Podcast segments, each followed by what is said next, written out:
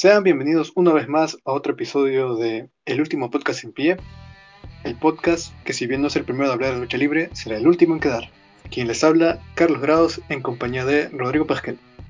Así es, Carlos. El día de hoy tenemos un montón de cosas de qué hablar. Primero vamos a hablar de qué pasó en la WWE en los shows semanales de Raw, NXT y SmackDown. Luego pasaremos a las noticias semanales de otras empresas en el mundo del wrestling. Además tenemos hoy día un nuevo segmento en el que vamos a estar recomendando una pelea para que la puedan encontrar en la página de YouTube de la WWE. Finalmente, el tema de la semana va a ser acerca de Roman Reigns y es la carrera que ha tenido en la WWE. Comencemos con el show rojo. ¿Qué pasó en Raw, Carlos? Yo tengo tres cosas que aportar hoy. Primero, veríamos un encuentro entre Shelton Benjamin y Cedric Alexander contra Lucha House Party. Aquí, yo creía que por fin remontarían esa racha de derrotas por parte de los ex Horror Business, pero no. Perdieron nuevamente. Encima, se terminaron de separar con un Cedric enojándose y dejando de lado a Shelton. Yo no entiendo. En serio no entiendo. ¿Por qué en primer lugar los hicieron perder los títulos? Y los separaron de Horde Business. Y ahora que Cedric podría haberse establecido como un mentor de la talla que Shelton Benjamin, deciden separarlos. Espero que al menos Alexander saque algo bueno de todo esto, la verdad. Bueno, pasando al segundo tema. Tenemos la historia de Riddle y Randy Orton. Este último habría sufrido a inicios de la noche unos tomatazos por parte de Elias y Riker, siendo la excusa perfecta para volver a juntarse con el Bro Mayor y pelear contra ellos. Este encuentro nos volverían a ganar los RK Bros, nuevamente tanteándonos con un Randy Orton casi celebrando con su pose icónica en la que alza los brazos junto con Riddle. Me causa mucha curiosidad este equipo, porque entiendo que está construido para darle algo que hace a Randy Orton, que lo aleje del campeonato de la WWE por completo, ¿no? Pero a la vez le da un mayor reflector a la escena en parejas. Así que creo que la batalla a esperar en un futuro sea la de ellos contra Styles y Homos por los campeonatos en pareja. A ver a dónde nos va a llevar todo esto. Espero que sea muy entretenido, la verdad. Y finalmente, el último punto sería el encuentro entre Brown y Lashley, en el cual tendrían a Drew McIntyre en ringside viéndolo todo. En medio de la pelea, Brown arremetería contra los, el escocés sin querer, haciendo que Drew busque venganza y lo distraiga, para que así Lashley lo remate y gane el encuentro. A pesar de todo, Drew no se quedaría de verse acusados con ese resultado. Le aplicaría un Claymore a ambos luchadores para así cerrar el, el programa con el ex campeón de pie. Realmente creo que no hay mucho que decir. Eh, sinceramente espero que esta rivalidad la gane Lashley para que podamos pasar algo nuevo. No sé, pienso de que entiendo, ya hemos visto a, Drew por mucho tiempo, lo hemos tenido como campeón contra Lashley, pero pienso de que la forma en cómo están las cosas es solamente una batalla de egos entre los tres y no hay nada nuevo realmente, ya lo hemos visto. Eh, entonces preferiría que termine acá, por favor, y Lashley gane, deje a los dos fuera de contienda y podemos pasar a algo nuevo para nuestro campeón, ¿no? Eh, eso sería todo por mi parte. ¿Tú tienes algo que mencionar, Carlos? Para complementar Raw, vimos el regreso de AJ Styles y Homos, un punto positivo porque desde WrestleMania no tuvimos pista de los campeones en pareja. También se añadió Charlotte a la lucha por el campeonato de mujeres de Raw, haciendo oficial la triple amenaza con Nazca y Rhea Ripley. También seguimos la historia de Carrillo y Sheamus, esta vez sumándole al debutante de Raw Mansur, una movida extraña pero que puede resultar muy bien. Y el regreso de Eva Marie, que resalto no, por ser algo impresionante, sino porque es increíble que no sean capaces de haberle dado planes creativos a talentos en el ring con potencial como lo son Billy Kay y Peyton Royce, pero sí tengan todo un personaje ya preparado con promocionales para alguien que no ha demostrado nada positivo como viene siendo Eva Marie. Eso sería todo por la edición de Raw. Pasando a NXT, abrimos el programa viendo hasta dónde ha escalado la rivalidad entre Leon Roth y Isaiah Swerve Scott en una False Con Anywhere match. Como sabemos, por la altura y el peso de Ruff, este está en desventaja en cuanto a golpes, así que él se vale de su agilidad y su habilidad con las cuerdas para buscar la ventaja, mientras que Swerve, aunque es ágil, en esta ocasión desempeña el papel de rudo valiéndose de golpes fuertes y que busca los objetos para hacer más daño a su rival. Honestamente llegamos a ver movidas impresionantes como una Frankensteiner invertida hacia fuera del ring de parte de Ruff, por lo que en mi opinión esto podría haber sido parte de un takeover agregándole el hecho de que la rivalidad lleva tiempo desarrollándose. Para el final, Ruff busca altura fuera del ring, pero al lanzarse es interceptado por AJ Francis, costándole el combate. Ciertamente me parece interesante que la rivalidad llevara a Isaiah asociándose con otro luchador y habría que ver a dónde nos lleva todo esto. También quiero resaltar la escena titular, ya que está muy bien hecha, está muy está muy interesante. Salió a escena el reyente campeón de la marca Carrion Cross. Este le dice a quien desea ser su retador que salga a escena y dé la cara porque no va a esperar que lo ataquen por la espalda y le lanza una amenaza a Austin Theory, ya que Regal lo programó contra él la siguiente semana. Luego de esto hace acto de presencia un candidato Kyle O'Reilly lanzando la propuesta de que es la lucha que ambos quieren, pero es interrumpido por Pete Dunne que tiene la mira puesta sobre el mismo objetivo. Y antes de que pueda terminar su amenaza, el ex campeón hace su regreso para recuperar su oro. Y mientras va diciendo que ha derrotado a los demás, le conecta un golpe sin aviso a Cross. Y este como un campeón lo aguanta y se lo devuelve mandándole a la lona. Luego Don lo ataca a traición e igualmente se encarga de él. Y después le toca el turno a Kyle, que sufre el destino. Creo que fue una forma brillante de hacerlo dominante, ya que esa cualidad la había perdido cuando enfrentó a Finn Balor, que le había dado mucha pelea a pesar de, ser de mayor altura y mayor peso. Así que eh, es un acierto ver cómo redujo uno por uno a los tres contendientes. Y si eso no fuera todo, es atacado por la espalda a manos de Gargano y Theory, donde el improviso y la ventaja numérica logran dominar al reinante campeón. Y a mí me deja muy interesado, por un lado, tres contendientes más que lógicos, y por el otro, el campeón norteamericano que puede perder el título contra Bronson Reed para buscar el oro máximo de la marca. Y para cerrar lo más resaltante, el equipo TCB, eh, conformado por Ember Moon y Shotzi Blackheart, se enfrentó a D-Way, conformado por Indy Hardwell y Candice LeRae, en una lucha callejera por los campeonatos femeninos en pareja se fueron directo al grano. Rápidamente se van a los golpes y ya van sacando objetos. Vemos un muy buen desarrollo del combate. Como lo comento, sacaron las armas y vemos diferentes momentos con ellas, como el uso del tacho de basura y las tapas, el uso de una mesa, una cama de sillas e incluso una escalera. Resalta el desempeño de Indy, que ha aprovechado el reflector que le da la agrupación para demostrar su presencia en el combate, y también la gran combinación que es Shotzi Blackheart y una lucha sin descalificación.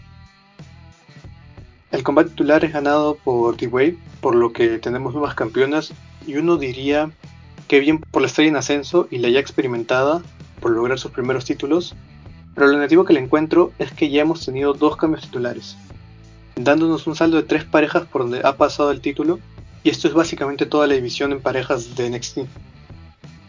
Tendría que construir bien una nueva pareja o darle credibilidad a la asociación ya existente como lo es Kaiden Carter y Casey Catanzaro por ejemplo. Eso sería lo más resultante de la semana. A continuación, Rodrigo va a terminar de complementarlo. Tengo dos cosas que resaltar. Primero, tendremos un encuentro entre Tommaso Ciampa y Timothy Thatcher contra los Grizzlies Young Veterans. Una pelea entretenida entre ambos equipos. Eh, en un momento del encuentro, Ciampa sería enviado hacia la mesa de comentaristas, a lo que James Drake iría volando en su encuentro con un tope suicida, dejando solo a Timothy. Más adelante, Champa volvería para alejar a Drake y distraer al referee mientras le pasaba una zapatilla por lo bajo a Thatcher, lo cual aprovechó para pegarle a Gibson y luego aplicarle el armbar para ganar el encuentro. Divertido final con Barrett diciendo que perdió su zapato durante el caos que se dio en la mesa de comentaristas. Con esto creo que nos definirían a Champa y a Thatcher como un equipo de twiners para así prepararlos para su futuro encuentro con los campeones en pareja. Ahora pasaríamos al siguiente punto en el que hablaríamos de MSK, ya que parece que tienen a unos rivales definidos, y estos serían el legado del fantasma. que se presentarían los tres para señalar que Joaquín Wild y Raúl Mendoza irían por los campeonatos en pareja. Mientras que su líder Santos Escobar señala que recuperará su campeonato crucero ante Kushida. A lo que aparecería el japonés para indicar que tendrían un encuentro por su título la siguiente semana en que esté en un combate 2 de 3 caídas. Me parece perfecto que hagan que los retadores sean el legado de fantasma en su totalidad. Y de manera personal, me gustaría que ganen los tres los títulos. Así los integrantes obtendrán el oro, estableciéndose como uno de los equipos más dominantes que hay en el NXT. Y pensando, tal vez ya demasiado futuro, disculpen, que mejor equipo de rudos que el de ellos para poder enfrentarse luego a Champa y a Thatcher por los campeonatos.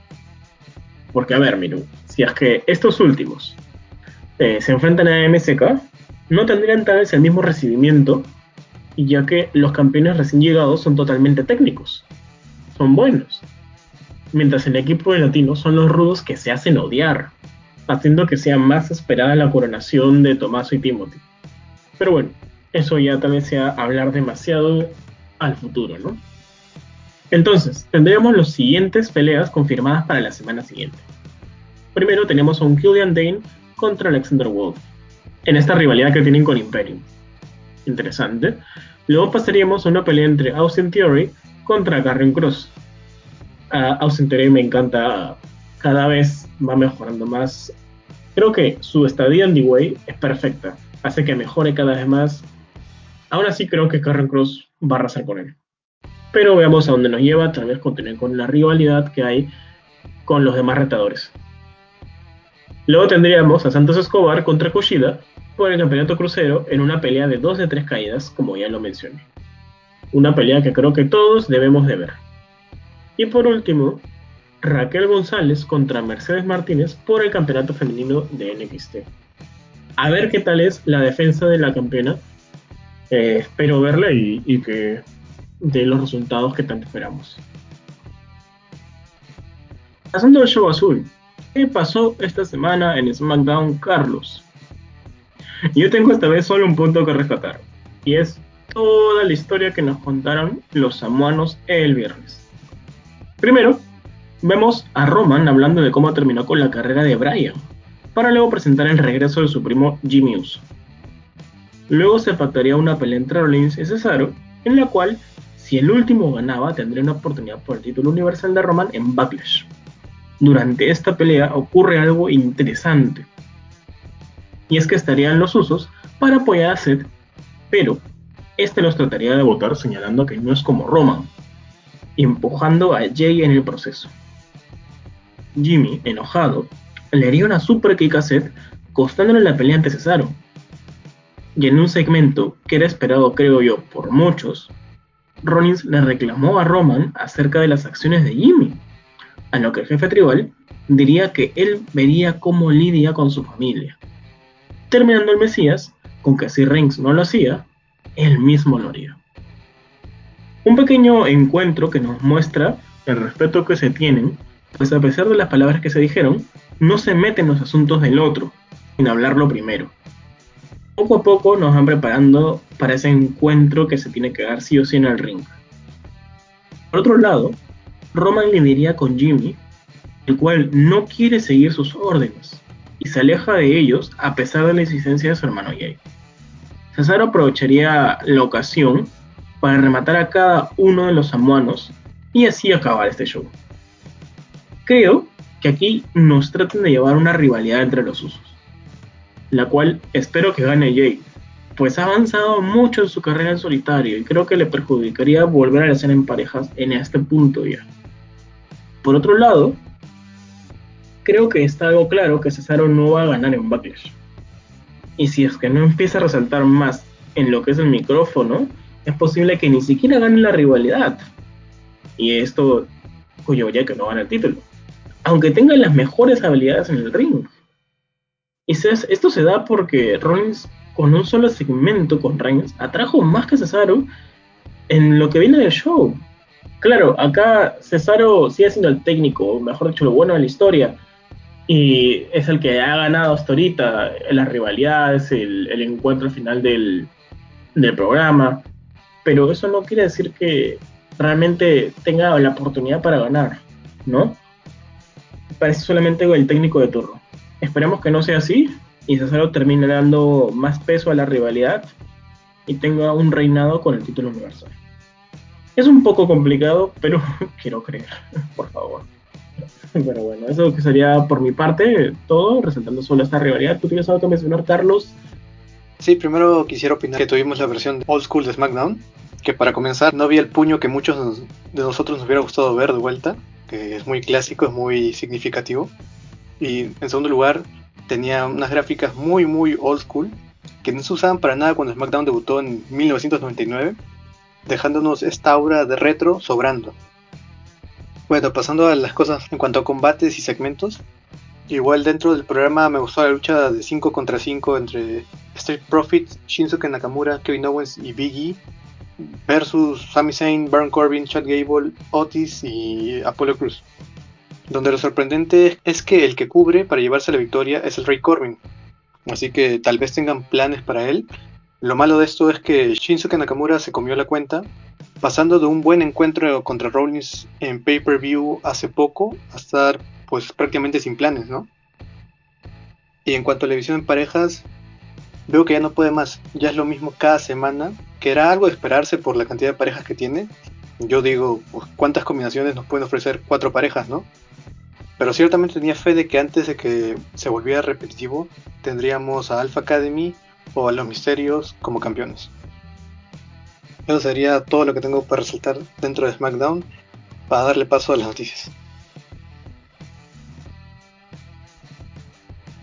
Como noticias de la semana, primero iremos a Impact, donde tuvimos la confirmación de Sammy Callihan como participante en la lucha de 6 para el contendiente al Campeonato Mundial de Impact Además de esto, también se determinó los otros tres miembros de esta lucha para completarlo, siendo Chris Sabin, Trey Miguel y Moose. También en esta edición tuvimos el debut luchístico de El Fantasma. Esto ya lo habíamos anunciado, de la New Japan, esta alianza que tienen. Vino otro luchador más sumado a David Finley y a Juice Robinson. El Fantasma debutó con una victoria sobre BSK y ya se anunció que su siguiente lucha será esta semana en una Exhibition Scramble Match, donde participará junto a AC Romero, Ace Austin, Pete Williams, TJP y Rohit Raju para determinar el retador a Josh Alexander en Under Siege por el campeonato de la División X. Pasando a MLW, las cosas se pusieron interesantes por la aparición de Darío Cueto, el conocido dueño de la ya extinta lucha underground, el cual hizo acto de presencia en la empresa como el líder de Azteca Underground, dejando a Salina de la Renta fuera de la empresa y esto nos deja a nosotros a la espera de lo que pueda brindar el jefe. Hablando de futuros cambios en la Major League Wrestling, se anunció que tendrá su propio draft en el mes de mayo, y aún sin muchos detalles, estamos a la expectativa de que nuevos talentos pueden ingresar a la empresa.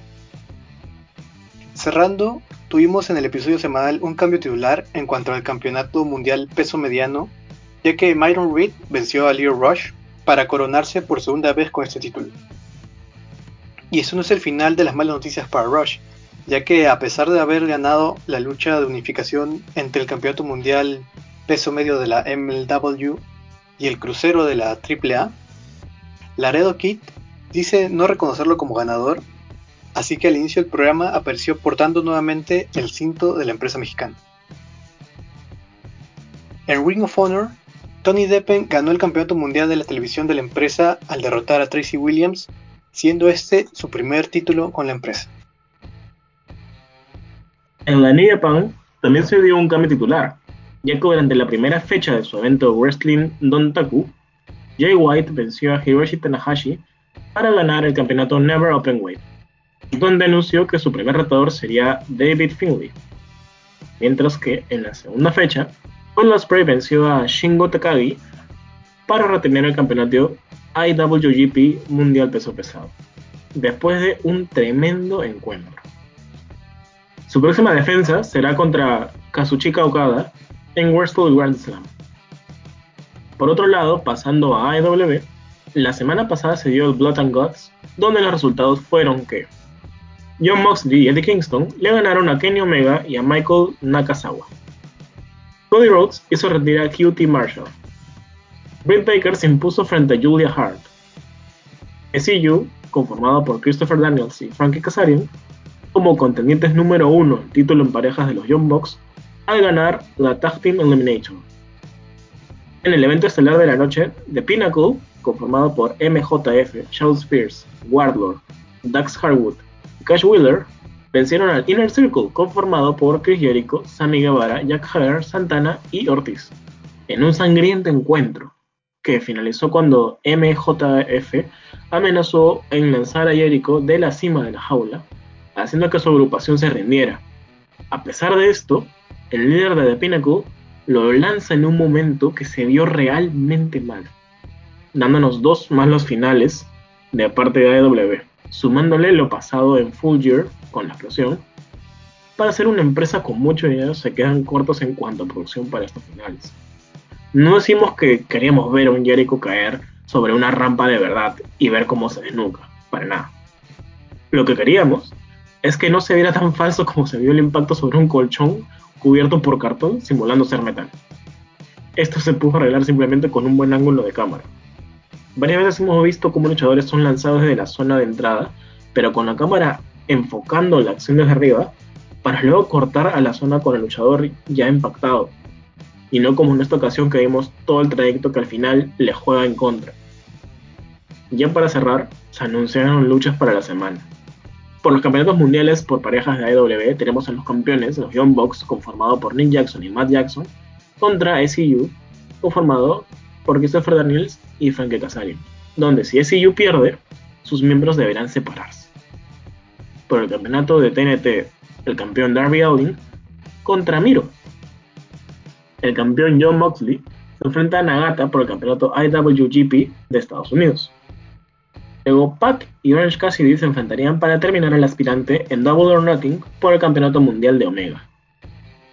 Y para Double or Nothing 2021 ya tenemos anunciado a la campeona Hikaru Shida contra Britt Baker por el Campeonato Mundial de Mujeres. Ahora es momento de hablar del perro mayor, el sujeto, parte de The Shield y actual jefe tribal Roman Reigns. Su carrera dentro del negocio data desde el 2010, cuando firma con WWE, siendo mandado a su territorio de desarrollo Florida Championship Wrestling, también conocido como FCW.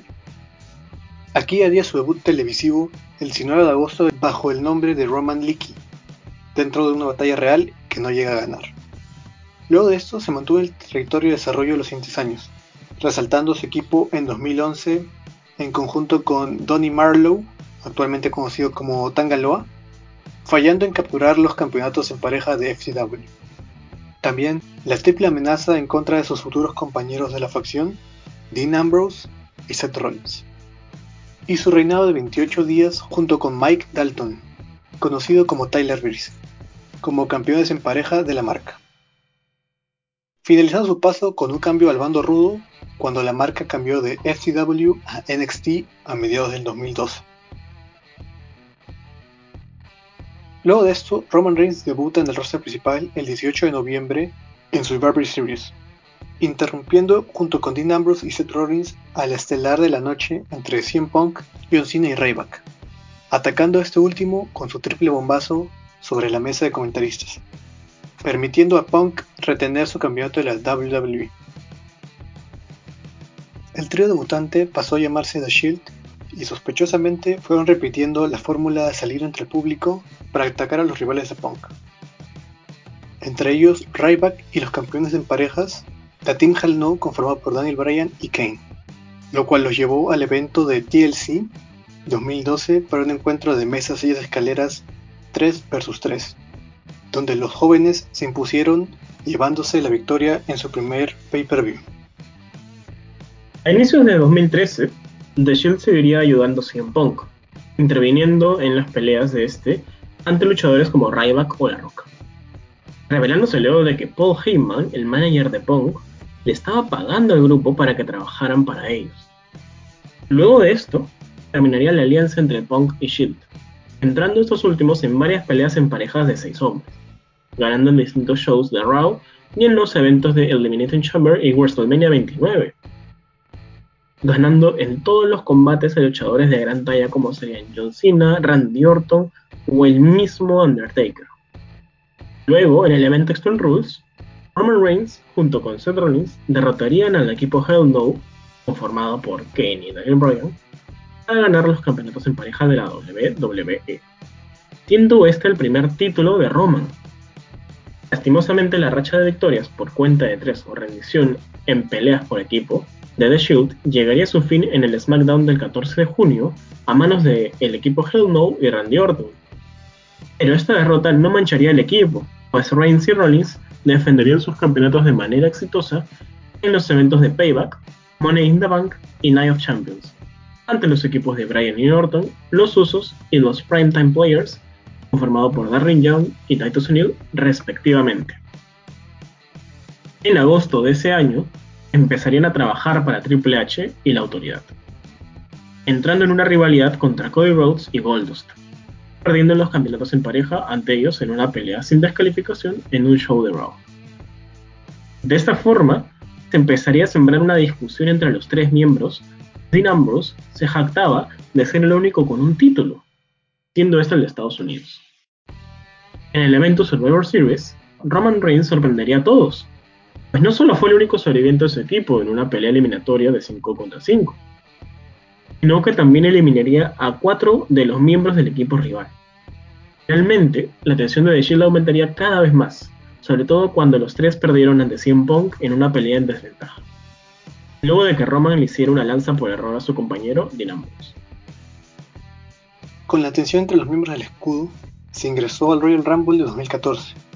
En su primera participación, Reigns entró como número 15 con sus compañeros de equipo ya en el ring, pero debido a las discusiones entre el trío, llevó el músculo del escudo a eliminarlos, sumando estas eliminaciones a un total de 12, que lograría romper el récord de 11 establecido por Kane en 2001.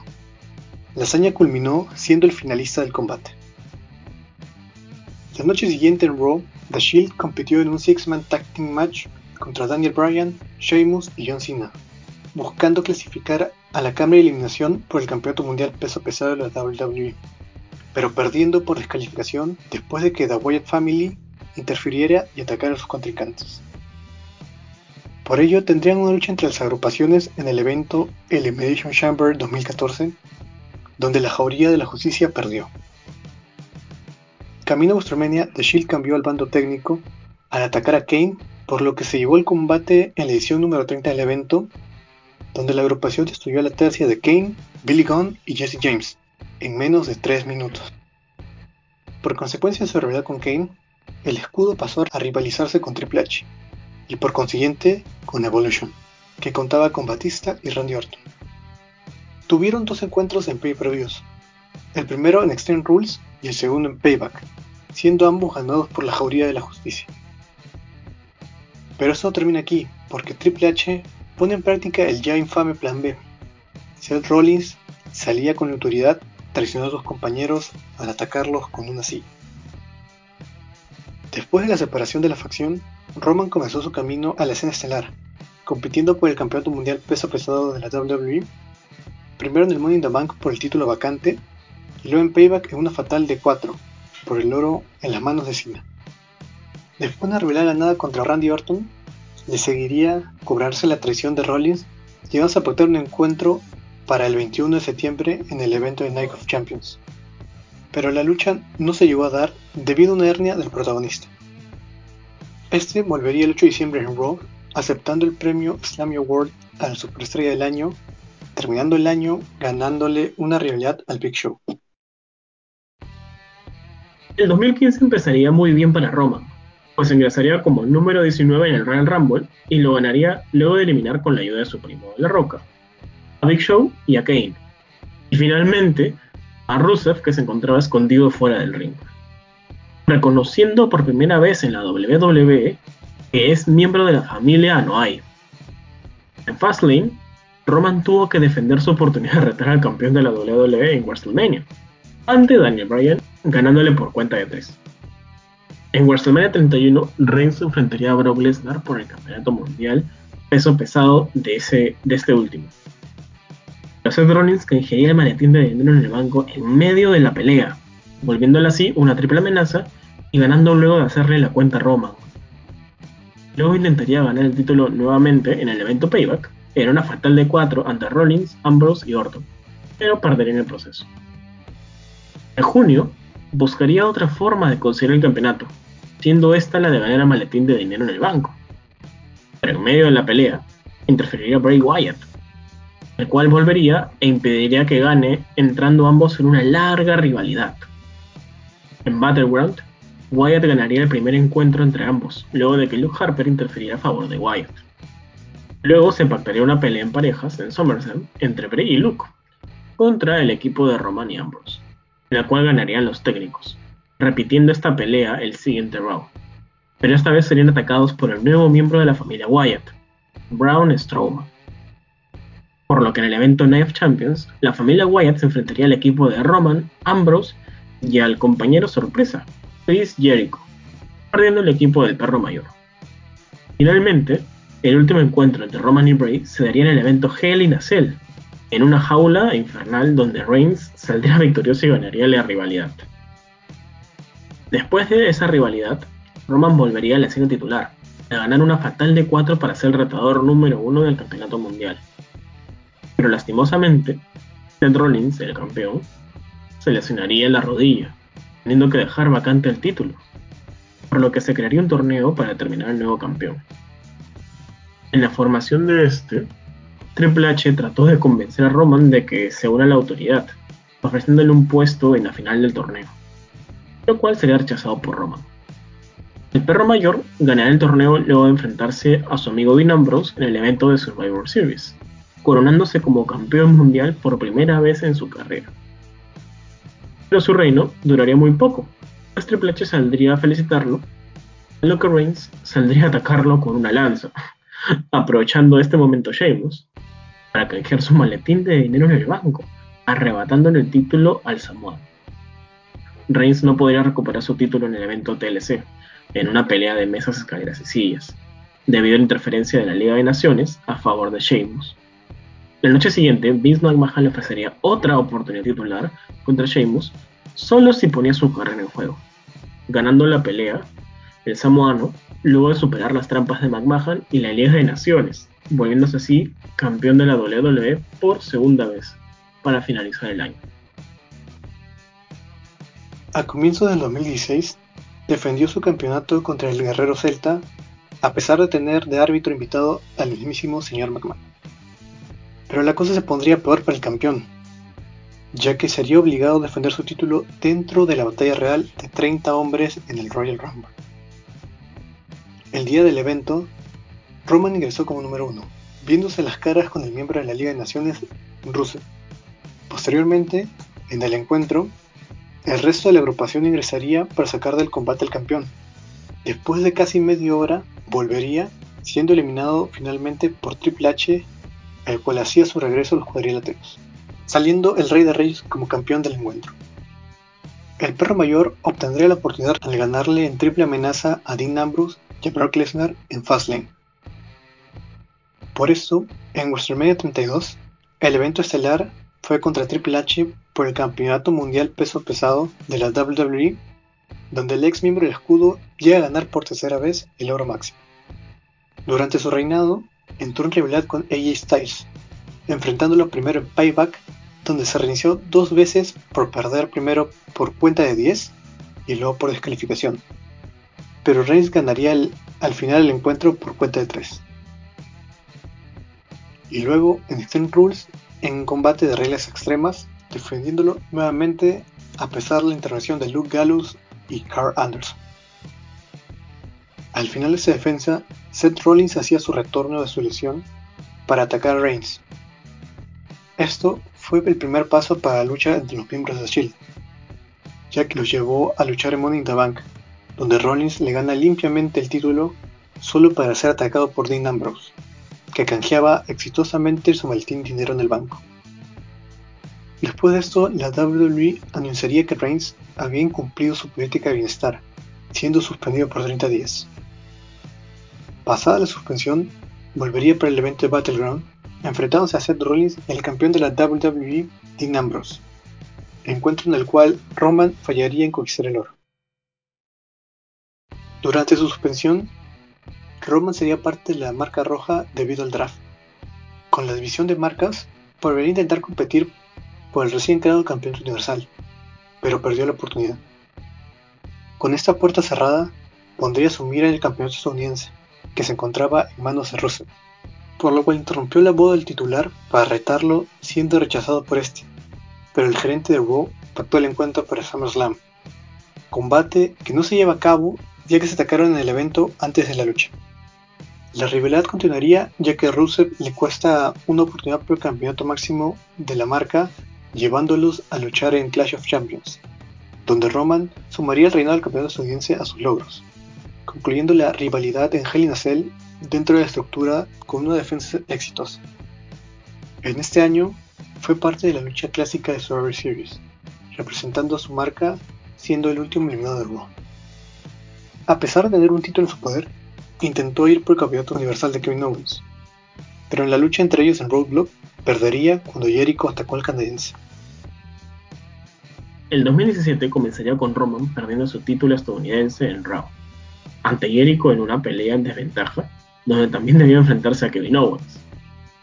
Esta pérdida nos llevaría a una pelea ante Owens por el título universal, en la cual Jericho estaba colgando desde una jaula como una sexy piñata. Palabras de él perdiendo Reigns luego de la interferencia de Braun Strowman. Más tarde esa noche, Roman participaría en el Royal Rumble, donde eliminaría al Undertaker y sería el último en ser eliminado.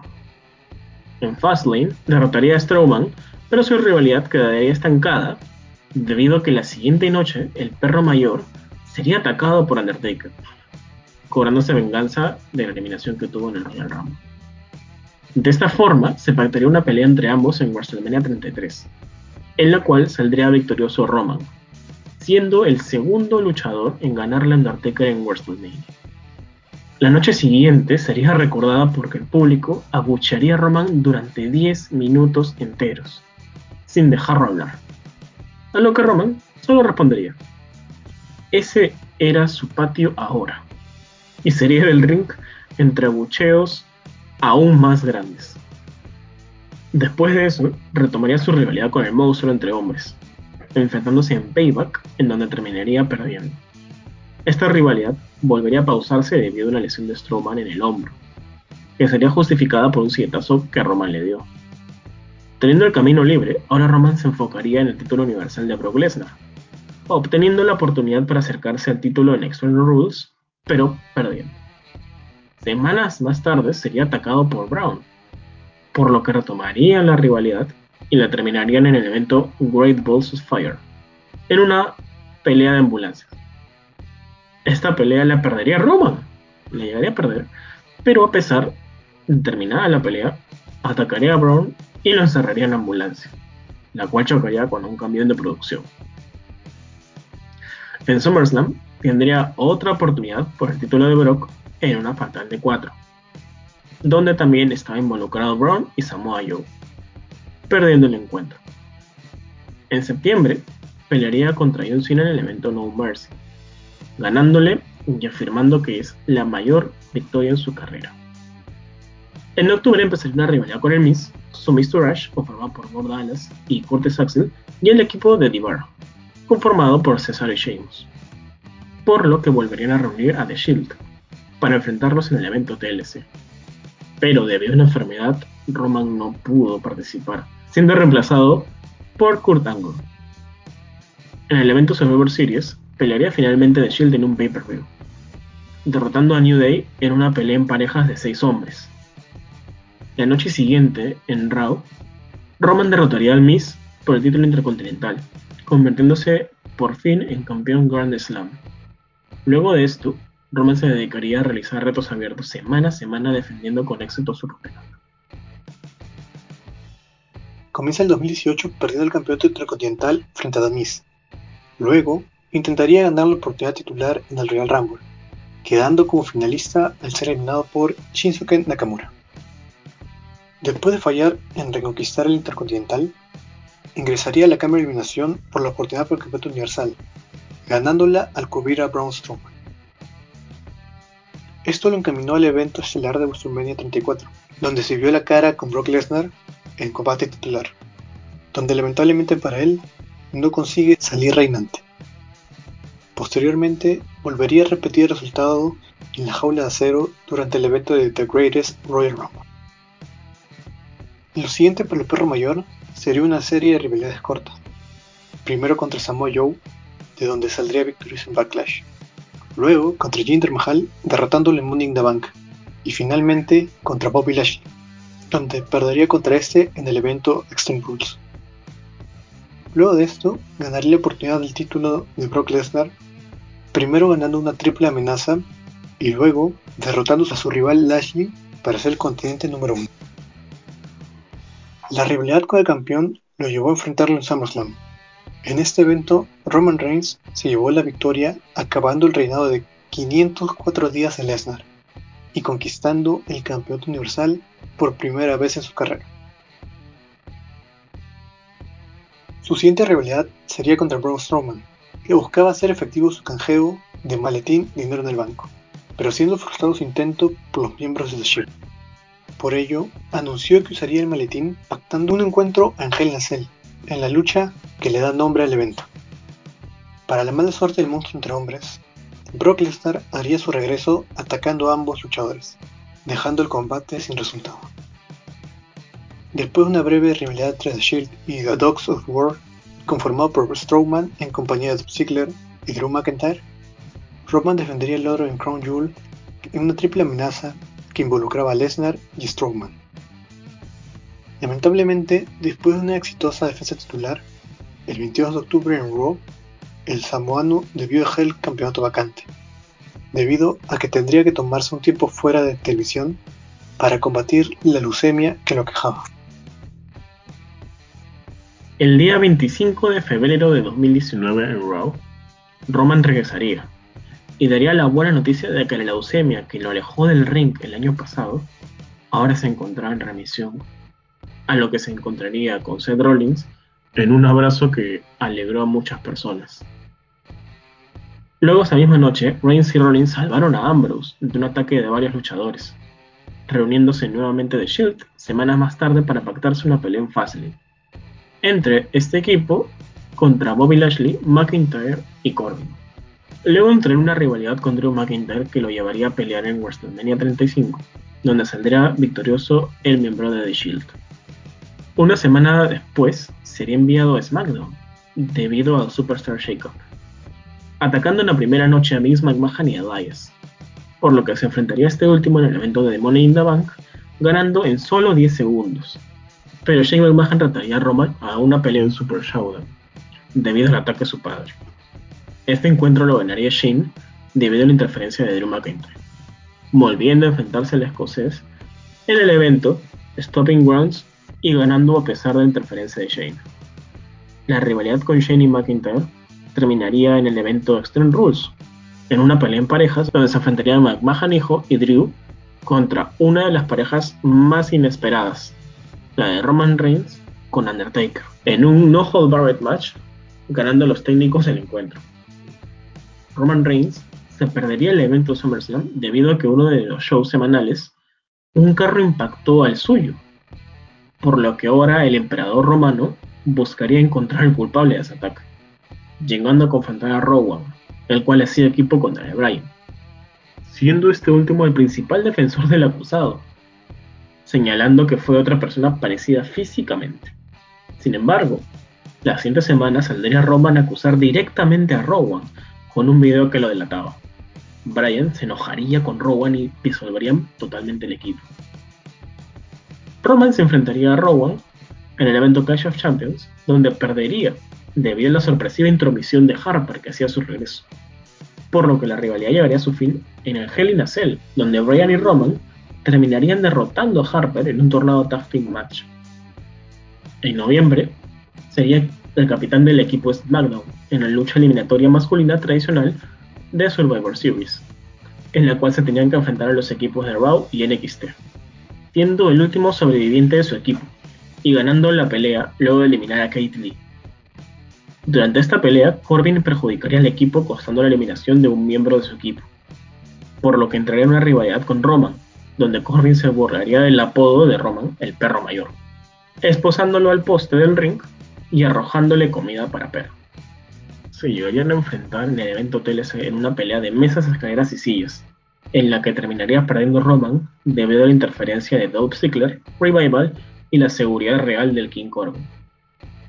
Sin embargo, este feudo no terminaría acá, pues semanas más tarde, Roman le costaría al Rey Corbin la oportunidad de ser el retador número uno al título universal de The En el 2020, la rivalidad con Corbin pasaría a la recta final, primero derrotando en el evento Royal Rumble en una Con Anywhere. Cabe decir que participó también en la batalla real del evento, siendo una vez más el último en ser eliminado. Por el lado de su rivalidad, se dio un combate junto con los Usos en contra del Rey, Ziggler y Bobby Roode, con la estipulación de que el perdedor debía de comer comida para perros, donde se impusieron los samoanos, humillando así al King Corbin. Finalmente, Roman derrotó a su rival en Super Showdown, dentro de una jaula de acero, concluyendo su rivalidad. Luego, se pactaría un encuentro contra Goldberg camino a WrestleMania 36 por el campeonato universal. Pero, debido a la situación de la pandemia, el perro mayor optó por retirarse del encuentro para no comprometer su salud. Luego de cinco meses fuera de programación, volvería de manera sorpresiva e impactante después del combate entre The y Braun Strowman, atacando a ambos y cambiando rudo por primera vez desde su etapa con The Shield en el 2014. Su regreso hizo aún más ruido cuando en un show de SmackDown se confirmó ser ahora un Paul Heyman Guy.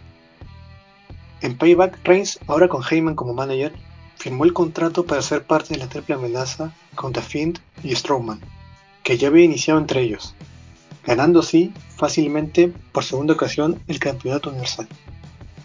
Ya como campeón, entraría el personaje más aclamado de su carrera, al querer ser proclamado como jefe tribal entrando en una de las rivalidades más interesantes de SmackDown de la época, cuando su primo Jay Uso ganó la oportunidad por el oro de la hora Room.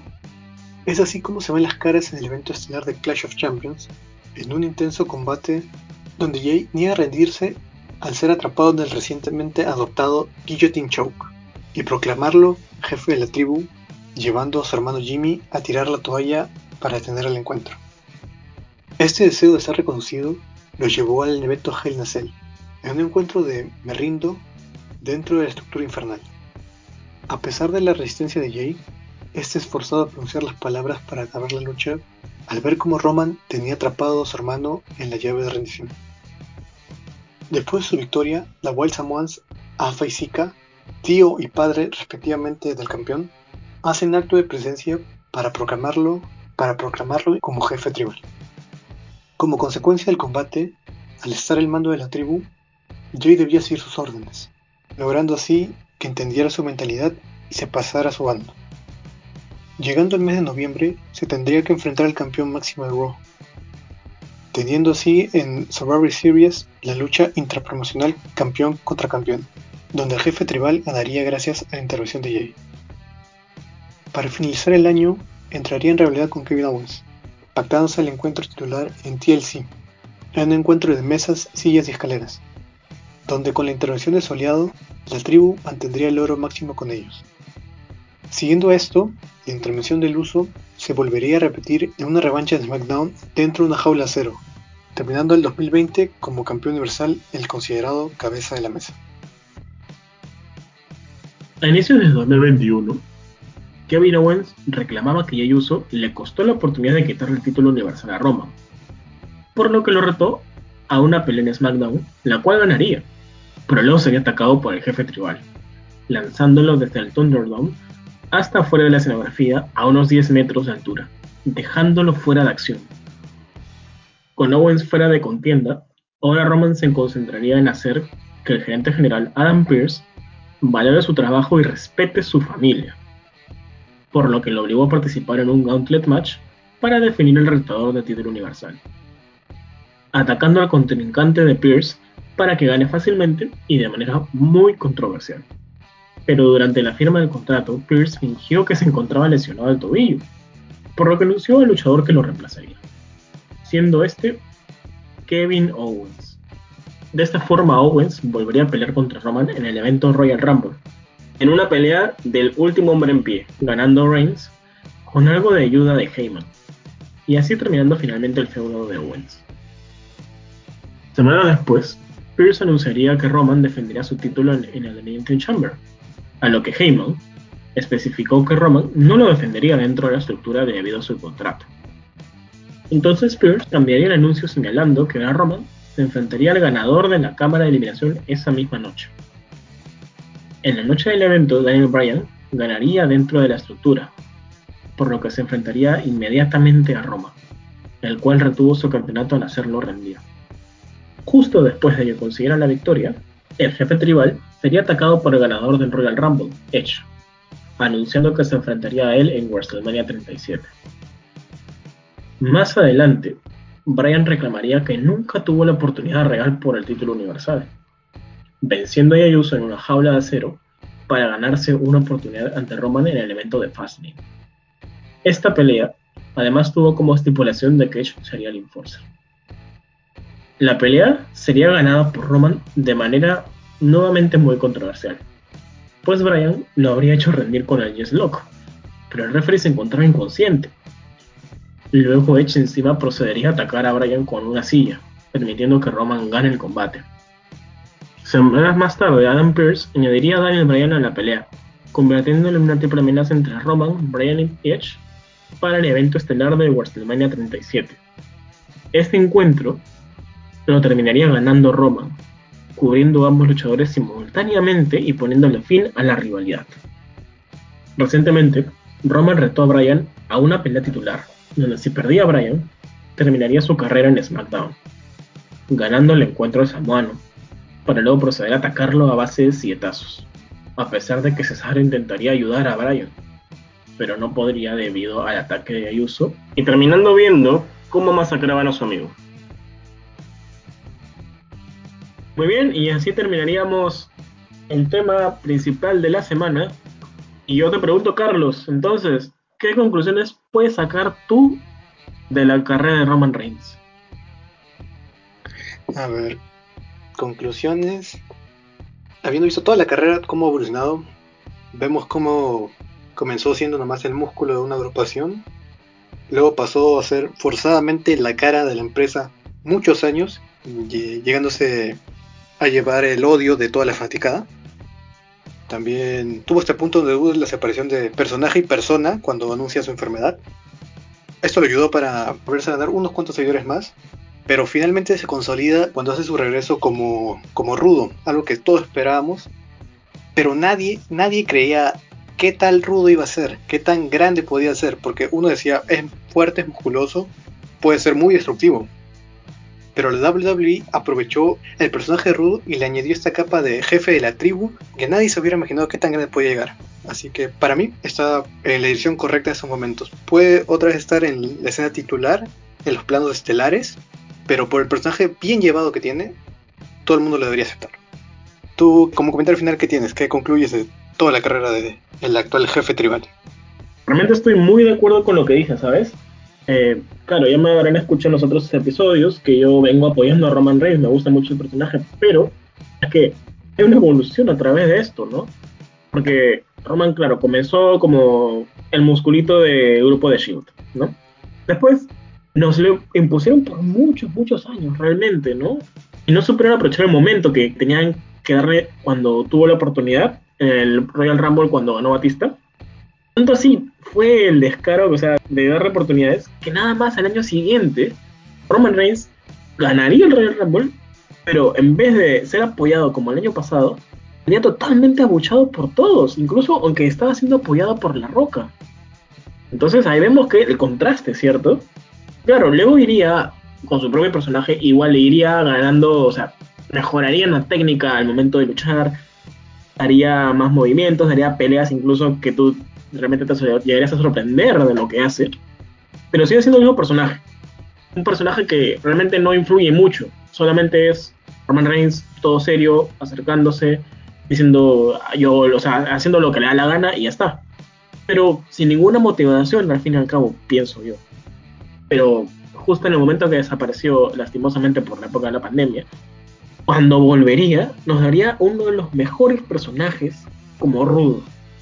Y de verdad, como tú señalas, nadie lo esperaba. Nadie lo esperaba. Tanto así que hasta cuando se enfrentó a Jay Uso, decías, bueno, Jay ya de pues, supongo que ganará, ¿no? Porque lo van a sacar de su familia. ya, no va, ya no va a ser parte de la familia, tiene que, ganar. Y no nos esperábamos nada de lo que llegaría. Nada de lo que llegaría. Creo que muy pocas personas realmente, solamente algunos ahí que todavía piensan que Roman es el Roman antiguo. Hubieran estado muy en desacuerdo que Roman sea el escenarista de este WrestleMania. Pero creo que esta vez con el personaje que nos llevaba, se lo merecía de todas maneras. Así es como bien lo remarcas, impresionante todo. Pero más impresionante es esta nueva sección que estamos a punto de agregar, esta sección completamente tuya, que es la recomendación de, luchas del pasado, disponibles para todos porque la WWE sube a veces videos de sus combates gratis a su plataforma de YouTube. así que, por favor, adelante, cuéntanos qué recomendación tienes para esta semana. Eh, muy bien, la pelea esta semana es en relación al evento que tendremos este 16 de mayo, ¿no? A Backlash. Por lo que ahora nos iremos al año 2007, donde tendríamos como evento principal de este evento un Fatal de 4. Entre nada más, nada más, es nada menos, ¿no? Entre nada menos que los siguientes iconos: Edge, Randy Orton, Shawn Michaels y el que tendría que defender su campeonato de la WWE, John Cena. La pelea se da en un round dos semanas luego de WrestleMania 23, donde habría una pelea entre Shawn Michaels y Randy Orton para terminar el retador número uno por el campeonato de cine. Pero en dicha pelea interferiría Edge, haciendo que la pelea termine sin resultado, ya que ambos luchadores habrían hecho la cuenta de tres al mismo tiempo. Personalmente esto no ocurrió, pero en historia sí, así queremos de cuenta que sí.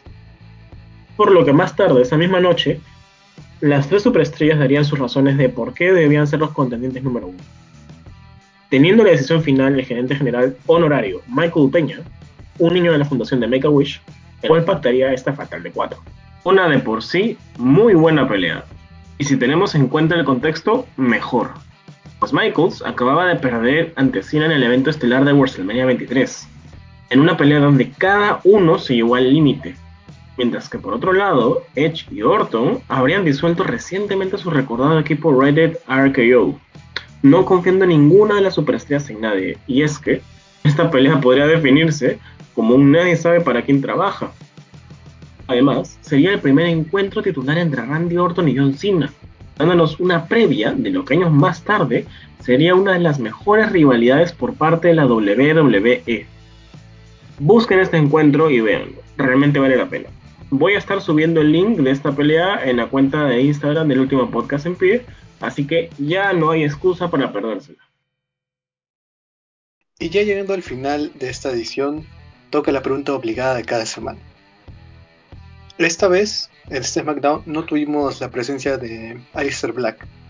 Esto no sé si sea porque ya se cancelaron sus planes o va a debutar pronto. Pero si fuera así y no han cancelado nada, no se han hecho para atrás, ¿quién sería su primer rival para ti? Oh, una pregunta un poco complicada. Hmm.